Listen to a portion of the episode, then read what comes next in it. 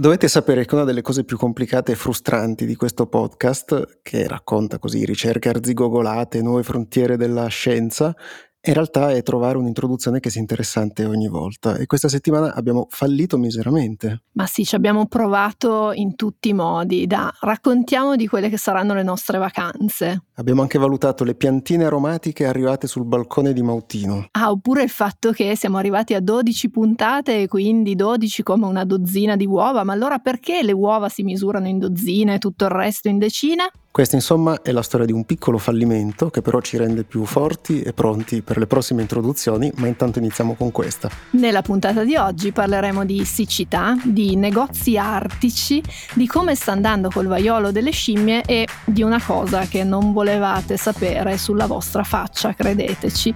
Io sono Beatrice Mautino e io Emanuele Megnetti e state ascoltando Ci vuole una scienza.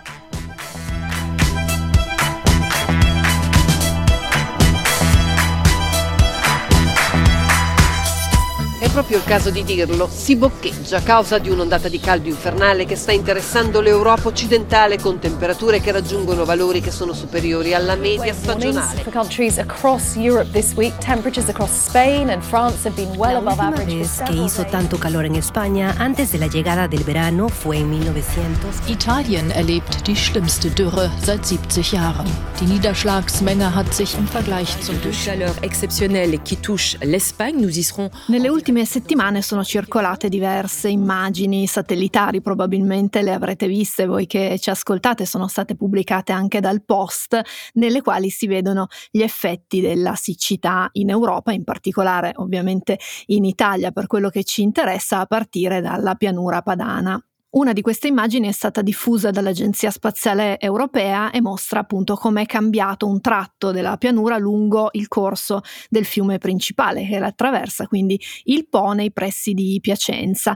Le immagini mettono a confronto i mesi di giugno degli ultimi tre anni, quindi quello che stiamo vivendo, il 2021 e il 2020, e si vede chiaramente che nel 2020 il Po era un lungo nastro di acqua fangosa che aveva attorno dei campi, per lo più verdi e rigogliosi, meravigliosi come siamo abituati a vederli qua in pianura padana, mentre oggi si vede poca acqua, molti banchi di sabbia all'interno di questo nastro che un tempo era tutto azzurro e la maggior parte dei campi attorno inariditi, quindi un po' ingialliti.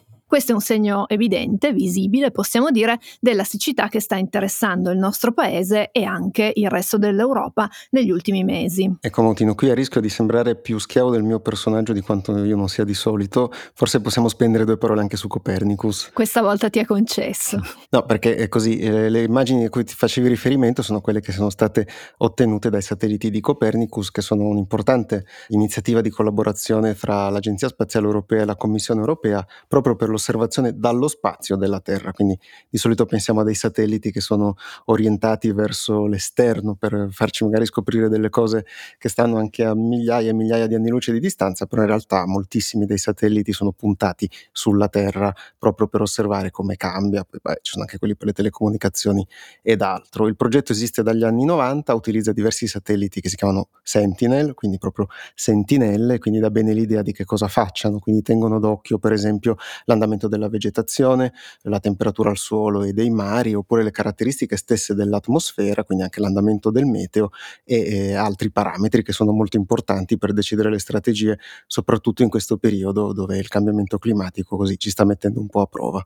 E sono immagini molto importanti anche per l'agricoltura che vedremo è uno degli attori principali di, di questa storia che vi stiamo raccontando. Ma tornando all'acqua, quando noi persone comuni sentiamo parlare di siccità, pensiamo che a un certo punto rimarremo completamente senza acqua dolce sulla terra, no? quindi come se fosse tutto improvvisamente un deserto. In realtà le cose non stanno così, sono più complicate come sempre accade e a livello globale quello che sappiamo è che la presenza dell'acqua sul pianeta è garantita da quello che abbiamo studiato tutti a scuola, il ciclo dell'acqua. Eh, mi dice qualcosa in effetti. Eh? Bene, bravo Mignetti, vedo che hai fatto i compiti. Detta molto brevemente, non come appunto si studia a scuola, ma come se ci è concesso dai tempi del podcast, nel ciclo dell'acqua succede che grandi quantità di acqua evaporano in continuazione dai laghi, dai fiumi, dai ghiacciai, dalla vegetazione, da tutto quello che, che può contenere acqua, finiscono nell'atmosfera e poi ricadono a terra attraverso le piogge, un ciclo perché appunto è circolare. Quindi l'acqua si sposta di continuo, noi stessi ne respiriamo e la emettiamo. Le immagini di Copernicus e eh, degli altri satelliti che erano venuti prima di lui rendono bene l'idea di quanta acqua ci sia sulla Terra, no? si vedono sempre queste immagini di Terra come un pianeta blu. Il pianeta azzurro, certo. Esatto.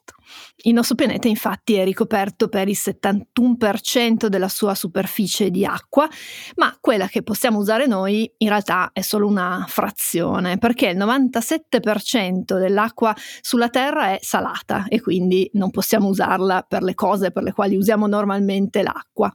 Quindi per bere, per esempio, o anche per irrigare i campi. Il 3% che rimane è l'acqua dolce, ma due terzi di questa, quindi il 2% dell'acqua totale, è imprigionata nei ghiacciai e nelle calotte polari. Quindi quella che ci rimane, questo 1% di acqua di quel pianeta blu eh, che dicevamo prima, è quella che effettivamente noi possiamo utilizzare, quella presente nei fiumi, nei laghi e ovviamente poi anche nelle falde acquifere sottoterra o in altre riserve. Può sembrare poco, ma dovete pensarla sulla scala della Terra, quindi comunque una quantità enorme di acqua. Il problema è che quest'acqua viene consumata spesso a grande velocità e anche in maniera poco uniforme in tutto il pianeta, cioè ci sono dei posti dove ce n'è poca e se ne consuma tantissima, altri dove invece ce n'è tantissima ma se ne consuma poca o relativamente poca. E questo fa sì che porti anche poi a degli sbilanciamenti e alla difficoltà per intere popolazioni ad avere accesso alla quantità di acqua minima necessaria per la loro sopravvivenza oppure oppure anche per i campi e per l'allevamento.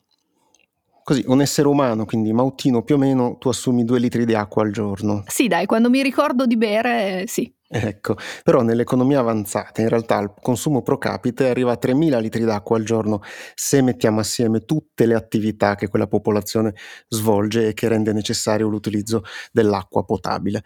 Non parliamo soltanto di cucinare, pulire e bere, perché quella in tutto sommato ammonta circa al 3,6% dei consumi eh, i cicli industriali sono al 4,4% e questo bisogna anche dire grazie alle nuove tecnologie che sono state sviluppate negli ultimi anni e che hanno reso diversi cicli industriali più responsabili, almeno da questo punto di vista, con possibilità di riciclare più quantità di acqua per diversi cicli produttivi.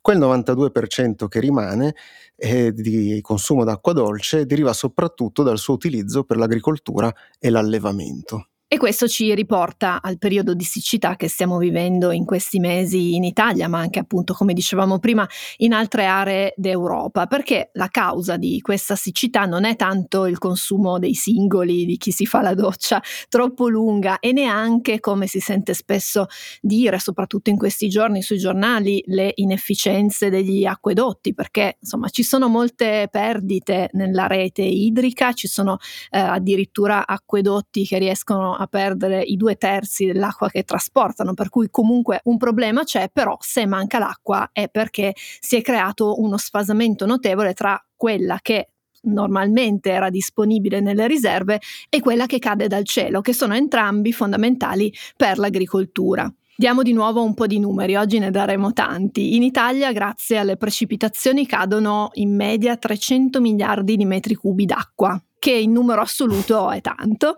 La metà di questi 300 miliardi evapora dal suolo e poi dalle piante, l'altra metà finisce nei fiumi e poi sottoterra nelle falde acquifere. Per l'agricoltura quella che noi utilizziamo è l'acqua dei fiumi, ma anche l'acqua piovana direttamente, perché la pioggia cade sui, sui, campi e quindi li irriga, potremmo dire, naturalmente. Se manca la parte che cade dal cielo, si perde quell'equilibrio che si era creato nei, nei consumi dell'agricoltura. Le precipitazioni non sono costanti, nel nostro paese si concentrano sostanzialmente in due periodi, in primavera, ad aprile soprattutto e poi a fine anno, quindi a novembre e a dicembre, mentre per esempio a luglio piove pochissimo. Queste sono cose che sappiamo anche dalla nostra esperienza eh, quotidiana. Quello che succede però è che le coltivazioni hanno dei loro ritmi che non è detto che coincidano con i ritmi delle piogge. Per esempio, il massimo dell'attività delle coltivazioni eh, ce l'abbiamo nelle stagioni calde. A giugno evapora molta acqua dalle piante che loro, le piante, recuperano attingendola dal terreno, che si era in qualche modo caricato dalle precipitazioni primaverili. A luglio, quando inizia il periodo più secco, quindi quando piove meno, gli agricoltori devono compensare irrigando molto di più per compensare la mancanza d'acqua. E questa è la situazione di base, quella che consideravamo normale. Le cose però stanno cambiando. E si stanno cambiando perché la stagione calda tende a anticipare il suo arrivo e allo stesso tempo le precipitazioni che eravamo abituati ad avere in primavera sono più scarse, come lo sono anche nel periodo invernale e questo fa sì per esempio che nel mese di giugno, quando come giustamente dicevi eh, le piante possono ancora attingere dall'acqua che direttamente gli arriva grazie alle precipitazioni che si sono anche poi raccolte al suolo, queste mancano e quindi gli agricoltori devono attingere per forza ad altre riserve d'acqua e quindi a fiumi, laghi e a tutta l'acqua che è già disponibile eh, nei corsi d'acqua. Facendola molto breve, il caldo che stiamo vivendo in queste ultime settimane deriva da una forte area di alta pressione che si è stabilizzata sull'Europa e che è continuato poi ad accrescersi proprio perché faceva molto caldo e che impedisce quindi l'arrivo delle perturbazioni. In più anche un effetto un poco di risucchio in combutta con un'area invece di bassa pressione che sull'Europa è estremamente eh, occidentale di aria calda che arriva invece dall'Africa. Insomma, tutta questa combinazione di cose fa sì che faccia molto caldo e che sostanzialmente sostanzialmente non stia piovendo. Ti ci vedo bene a fare le previsioni del tempo in televisione, Megnetti, eh? pensaci per il futuro. Il Bernacca dei, dei nostri giorni. Comunque quello che è successo è che per salvare le coltivazioni da questo grande caldo che è arrivato, siamo andati a prendere l'acqua dai fiumi, che erano già al loro minimo, riducendone ulteriormente la portata, con gli effetti che, che vediamo oggi e con quelle immagini di cui parlavamo all'inizio. Proprio per spiegare la complessità di questo tema è uscito pochi giorni fa, il 25 giugno, sul foglio un articolo di Giulio Boccaletti, che è un esperto di sicurezza ambientale all'Università di Oxford ed è uno dei più grandi esperti di acqua, ha anche scritto un libro che si chiama Acqua, una biografia, dal titolo inequivocabile. Nell'articolo Boccaletti spiega che quello che sta accadendo in Italia non è tanto il frutto di un'anomalia legata a incompetenza oppure noncuranza, come ci dicevamo prima, però è la dimostrazione concreta che siamo rimasti tarati su un clima diverso, quindi che la nostra agricoltura è settata su un clima diverso da quello che ormai è presente alle nostre latitudini a causa del riscaldamento globale. Questo è un problema che non riguarda solo noi, riguarda molti altri paesi. Tra i primi ad accorgersene ci sono gli stati occidentali degli Stati Uniti, dove il problema della siccità è presente già da diversi anni e dove sono stati messi in atto dei tentativi di tamponamento della, della situazione prima di arrivare a una condizione in cui in un certo senso si accetta la situazione per quella che è e, e, non la si considera più un'emergenza stagionale, un qualcosa che ti arriva e che appunto è una, una catastrofe inaspettata, ma che deve essere affrontata come una nuova normalità. Questa cosa della nuova normalità la stiamo sentendo spesso in tanti ambiti diversi, però eh, è quello che ti permette di mettere in atto o comunque di programmare delle politiche di medio o lungo termine che possono effettivamente risolvere o quantomeno contenere il problema. E proprio per questo, così per abituarsi alla nuova normalità, spesso anche le parole sono importanti, come diceva anche qualcuno in un film. E quindi invece di parlare di siccità, negli Stati Uniti eh, diversi gruppi di ricerca iniziano a parlare sempre più spesso di aridificazione, che è quel processo che avviene di solito poco prima della desertificazione vera e propria. Con aridificazione si indica quindi un andamento che eh, riguarda il lungo periodo, quindi al di là delle singole variazioni stagionali e che porta a una riduzione delle produzioni agricole, alla perdita di fertilità del suolo e altri importanti cambiamenti poi degli ecosistemi che poi potranno portare nei passaggi successivi alla desertificazione vera e propria. Anche in questo caso la scelta del termine è proprio per provare a comunicare il fatto che ci si trova in una situazione nuova e diversa che però sarà destinata a essere la nostra costante, una cosa con cui dobbiamo dobbiamo convivere e non una cosa emergenziale di un'estate che è particolarmente più calda di un'altra. Come accennavi anche tu, ci sono diverse politiche e diverse soluzioni che si possono adattare per ridurre il problema. Naturalmente la prima e più importante è quella di provare a ridurre il più possibile le emissioni di anidride carbonica, cioè del principale gas serra, che è poi quello responsabile del riscaldamento globale. Però è anche vero che eh, purtroppo dovremo fare i conti con un aumento medio della temperatura e con una siccità e una aridificazione in alcune aree del pianeta dove prima invece c'era così un certo rigoglio. Rigoglio, tienitela lì per quando farai poi le previsioni del tempo in tv, eh. Esatto, oppure delle poesie sul meteo, perché è anche un po' aulico, se Beh vogliamo. sì, è vero. Il meteo poetico ci sarà già. E naturalmente però al di là delle politiche per ridurre le emissioni di CO2, dicevo, dovremmo anche introdurre altre soluzioni per mitigare il problema e quindi da un lato rendere più efficiente la gestione dell'acqua fresca, quindi dell'acqua potabile, fare in modo che ci sia e che possa essere per esempio raccolta nei mesi in cui non serve all'agricoltura ma servirà poi nei mesi successivi, quindi costituire riserve d'acqua apposta per questo scopo.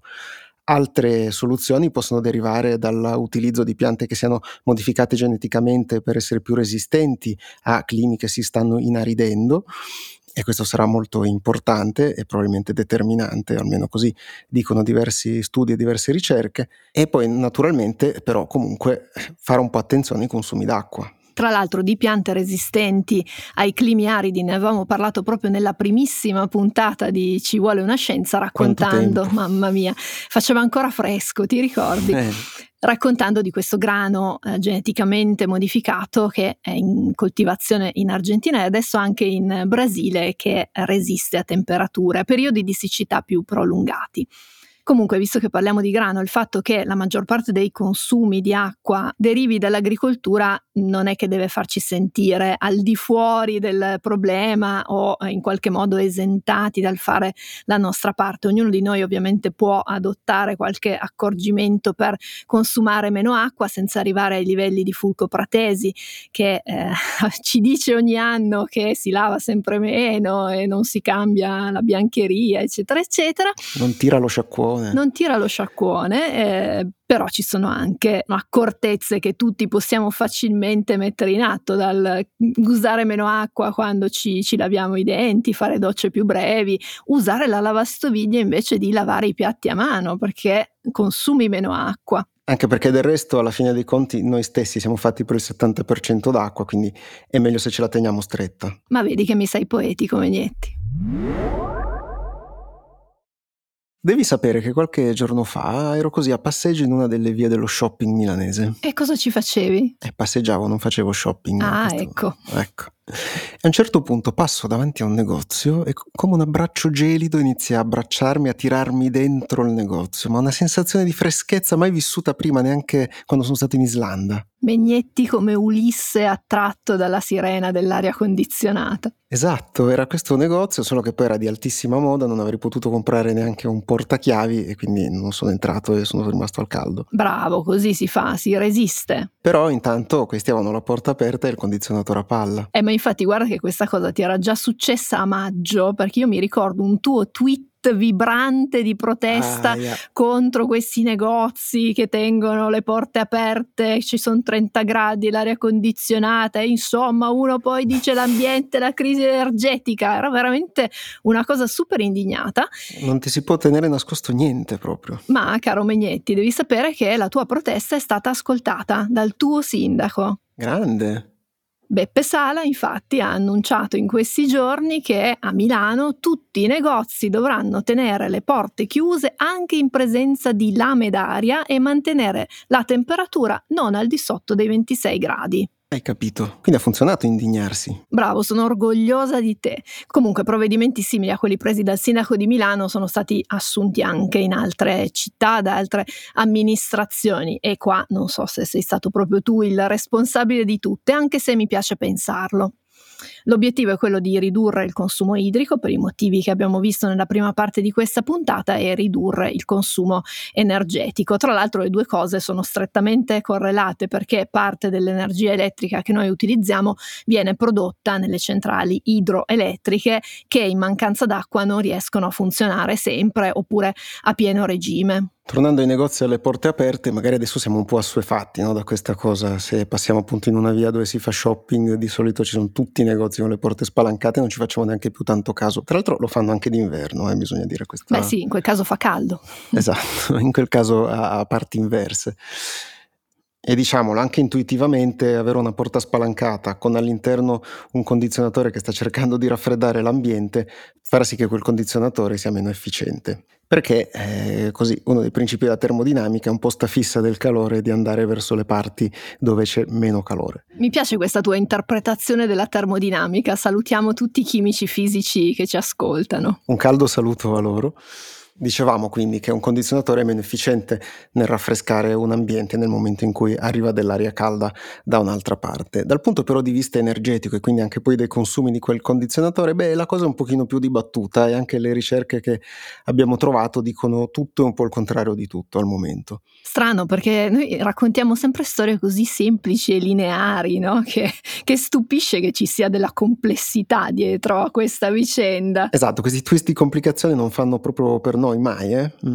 Per esempio, uno studio che è stato condotto nel 2019 ha riscontrato che il consumo di energia non varia tantissimo se le porte del negozio sono aperte o chiuse. L'ambiente interno si è rivelato ovviamente più caldo nel caso in cui le porte siano mantenute aperte, però cosa dice la ricerca è che il consumo energetico che ha eh, portato il condizionatore era tutto sommato lo stesso nelle due circostanze. Questo perché? Perché in molti negozi, come anche in altri ambienti e negli uffici, i condizionatori funzionano a ciclo ロコン的枠に producono costantemente aria fredda e questa produzione quindi non è eh, legata a quale sia la temperatura esterna o interna. Ma infatti qui forse dobbiamo ricordare a chi ci ascolta che eh, a differenza di quanto credono in molti, ma non tra quelli che ci ascoltano, sicuramente un condizionatore emette aria fredda sempre alla stessa temperatura, quindi non è che se tu metti che vuoi 18 gradi, allora l'aria ti esce a, appunto a una temperatura più bassa rispetto a quando tu lo metti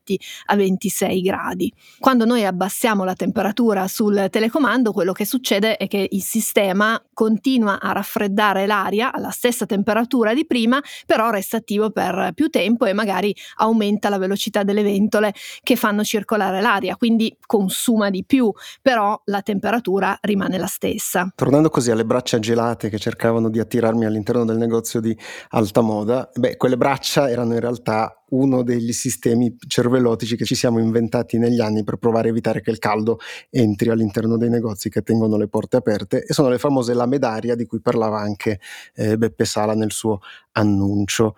E anche qui però eh, le ricerche sono così, eh, un po' dicono una cosa, un po' ne dicono un'altra. Si trovano abbastanza studi che concordano sul fatto che una lama d'aria, cioè questa fortissima scudisciata d'aria che ti becchi anche sul collo quando entri in questi negozi, contribuiscano a mantenere così, a ridurre quella che viene definita l'infiltrazione di aria calda dall'esterno e sono abbastanza efficaci nel farlo, la riducono tra il 60 e l'80%. Però è anche vero d'altro canto che queste lame d'aria a loro volta sono prodotte da dei dispositivi che consumano energia elettrica e che quindi concorrono poi al consumo complessivo del sistema di aria condizionata nel negozio. Ma sai perché lo fanno, Megnetti? Perché lo fanno? La vera ragione per cui lo fanno è che così tu entri e ti compri un fularino per, per coprirti per il collo. E quindi una astutissima scelta di marketing, farci star male per poi farci star meglio e del resto si basa molto del marketing su queste cose. Esatto. Naturalmente così la difficoltà nell'avere delle ricerche che vadano d'accordo e dicano le stesse cose dipende anche dalle tantissime variabili che sono in gioco, a partire proprio da come sono fatti i sistemi per l'aria condizionata. Ne esistono di tantissimi tipi che funzionano anche in modi molto diversi fra loro, per esempio ci sono quelli che funzionano a ciclo continuo, quindi producono costantemente aria fredda e invece altri che alternano fasi in cui producono l'aria fredda ad altre in cui viene fatta ricircolare l'aria che era stata rinfrescata in precedenza. Questi sono energeticamente più efficienti, però nel momento in cui si tengono le porte aperte, ovviamente l'aria che è all'interno, che non viene costantemente rinfrescata, subirà un aumento della temperatura. Ho chiuso le finestre per non lasciare neanche l'aria Nelle scorse puntate di Ci vuole una scienza abbiamo parlato di alcune emergenze sanitarie che sono capitate negli ultimi mesi. Una di queste riguardava il cosiddetto vaiolo delle scimmie o monkeypox in inglese e vi avevamo promesso che avremmo continuato a seguire la faccenda e visto che ci sono alcuni elementi nuovi, eccoci qui pronti a darvi gli aggiornamenti. Breve riassunto delle puntate precedenti, a partire da inizio maggio hanno iniziato a comparire dei casi di infezione da questo virus in aree del mondo che normalmente non sono interessate da questo tipo di eh, infezioni, l'Europa, gli Stati Uniti, il Canada e l'Australia. C'è stata un'evoluzione della situazione e a oggi siamo a più di 4.000 casi accertati provenienti da una cinquantina di paesi del mondo, con una concentrazione particolare proprio dove viviamo noi, cioè in Europa. Nonostante questo, è notizia di questi ultimi giorni che il Comitato d'emergenza dell'Organizzazione Mondiale della Sanità ha deciso di non classificare al momento questa epidemia di vaiolo delle scimmie come un'emergenza di sanità pubblica di portata internazionale. Questa è proprio la definizione che utilizza l'OMS, che in inglese è Public Health Emergency of International Concern, che diventa PHEIC. E quindi, fake. Esatto, se lo si legge così come è scritto, almeno all'italiana diventa fake, quindi fake news, altre cose forse tra tutti gli acronomi che potevano scegliere se ne potevano trovare di meno infelici. E comunque questo PHEIC o fake rappresenta il livello di allerta più alto nella classificazione di rischio per un'emergenza di tipo eh, sanitario. Eh, questo rischio può essere determinato da un virus o anche altri agenti chimici, radiazioni, cose di questo tipo e che sono pericolose per la salute. E nel caso in cui venga dichiarato obbliga gli stati a prendere poi dei provvedimenti di conseguenza. Negli ultimi dieci anni ci sono state ben sei dichiarazioni di questo tipo di emergenza, uno per la pandemia H1N1 o come forse ve la ricorderete meglio, influenza suina, quella del 2009, la poliomielite del 2014, poi l'epidemia di Ebola del 2014 in Africa occidentale, di cui si era anche parlato molto dalle nostre parti per il rischio che potessero arrivare dei casi, l'epidemia di virus Zika del 2015-2016, anche in questo caso se ne era parlato tantissimo, ve la ricorderete, un'altra epidemia di Ebola, in questo caso del, tra il 2018 e il 2020 nel Kivu, nell'Africa centrale. E poi la pandemia di coronavirus e la malattia annessa Covid-19 con cui stiamo ancora facendo i conti adesso. È importante specificare che questo tipo di classificazione non va a valutare tanto la gravità specifica del rischio, ma ne valuta la sua dimensione globale. Parliamo di Organizzazione Mondiale della Sanità e quindi tutto viene valutato in termini appunto globali, sia in termini geografici, quindi che interessa diversi paesi nel mondo, ma anche per le ricadute per esempio sui viaggi internazionali oppure sul mercato, quindi ricadute commerciali e il senso di questo tipo di classificazione è quello di agire in fretta e soprattutto in maniera coordinata e collegiale. Questo perché l'inserimento all'interno di questa lista obbliga gli Stati ad agire e a intervenire. Qualcuno di voi si ricorderà che l'OMS a suo tempo era stata molto criticata per il ritardo nell'inserimento del coronavirus all'interno di questa lista di eh, emergenze e analogamente è stata molto criticata adesso da molti esponenti della comunità scientifica di eh, riferimento per non aver inserito il vaiolo delle scimmie all'interno della lista dei fake, comunque insomma di questa lista di emergenze dal nome infelice. La decisione dell'Organizzazione Mondiale della Sanità non è definitiva, è temporanea e potrà essere rivista in futuro nel caso in cui ci siano evoluzioni particolari eh, della malattia. Infatti già i consulenti della Commissione che si sono occupati della determinazione o meno dell'emergenza così si sono un po' tutelati mettendo le mani avanti e, e dicendo che potranno rivalutare il tutto proprio nel momento in cui ci saranno nuove prove, nuovi elementi su casi di diffusione in altri paesi oppure tra gruppi di persone in particolare. Sì, tra l'altro questa cosa dei gruppi l'avevamo uh, spiegata nella puntata precedente nella quale ci eravamo occupati di questa malattia perché a essere più colpiti in questo momento da questo virus in Europa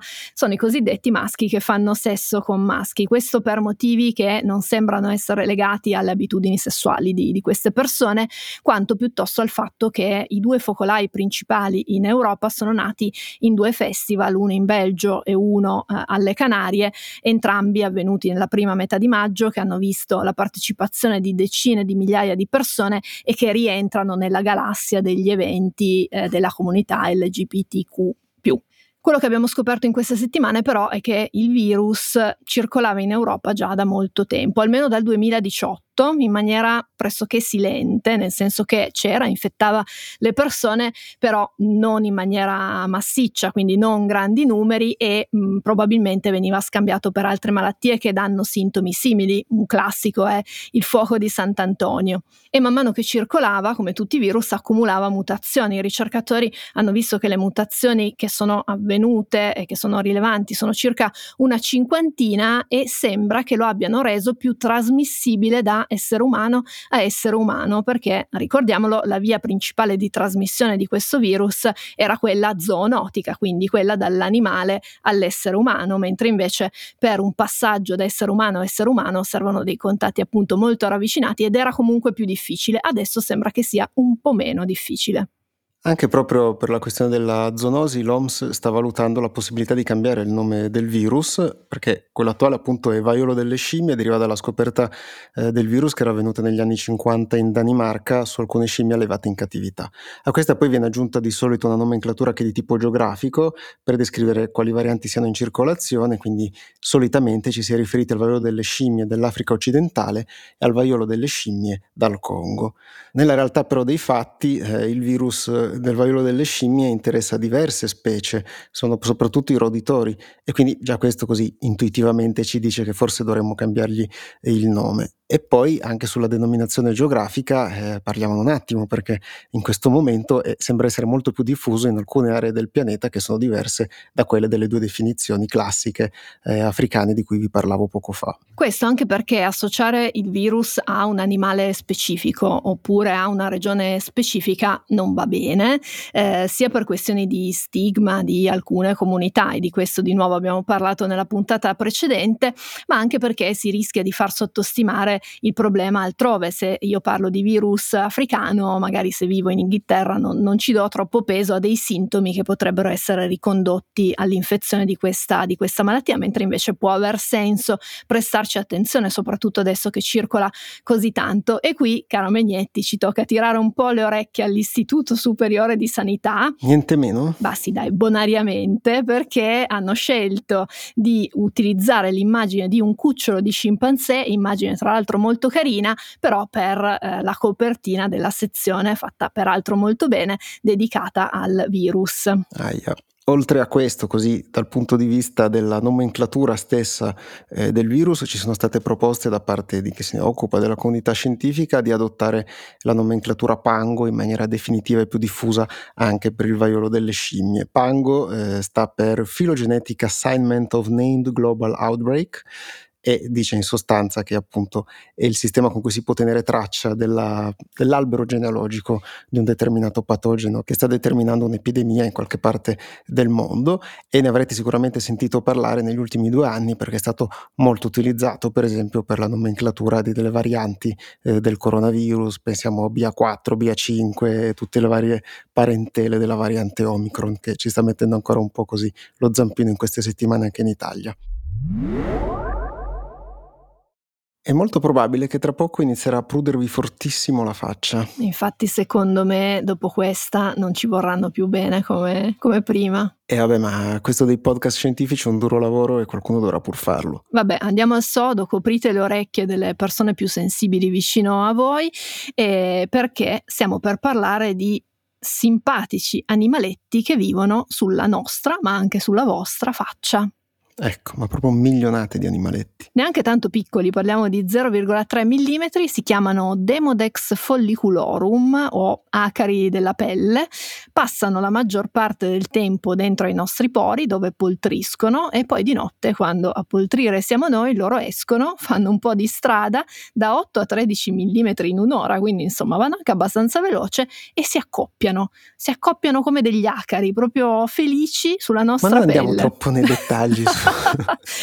non ti piace questa immagine degli acari che si accoppiano, depositano le uova, danno origine ecco. a, tanti, a, tanti, piccoli acarini. Vabbè, adesso tutta questa cosa vi sembrerà disgustosa, però in realtà gli acari sono una costante della nostra eh, esistenza, ce ne sono un po' dappertutto in casa e ce li abbiamo anche sui nostri vestiti addosso. Insomma, vabbè, adesso non iniziate a grattarvi troppo, però generalmente così la convivenza con questi acari è abbastanza tranquilla e pacifica. Anzi, nel caso del Demodex folliculorum, la sua sua presenza ci aiuta a mantenere la pelle del viso, per esempio, più sana, salvo non si abbiano dei problemi di salute di altro genere che in combinazione con la loro presenza possono portare poi a dei disturbi, allora in quel caso si finisce dal dermatologo. Perché un gruppo di ricercatori dell'Università di Reading nel Regno Unito li ha analizzati e i risultati delle analisi gli hanno permesso di avanzare l'ipotesi che questi acari siano in una sorta di fase di transizione da specie parassita, cioè che quindi eh, ci sfrutta in qualche modo, a specie simbionte, che quindi convive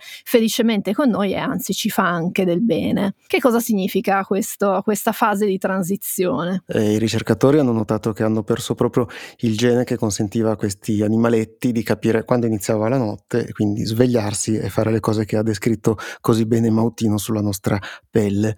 Non hanno più quel gene, però hanno mantenuto lo stesso la capacità di distinguere giorno e notte grazie ai livelli di ormoni che abbiamo noi eh, nel nostro organismo, sulla pelle anche, e che variano a seconda dei momenti della giornata. Quindi quando i livelli variano a un certo punto, loro capiscono che è notte, quindi via libera e possono andare a fare i loro parti sulla nostra pelle. Però naturalmente perdere tutte queste specificità può anche essere rischioso per una specie può essere rischioso perché eh, può portare all'estinzione e quindi oltre al panda e ai tanti animali in via d'estinzione, beh, dovremmo iniziare a pensare anche all'estinzione dei Demodex folliculorum.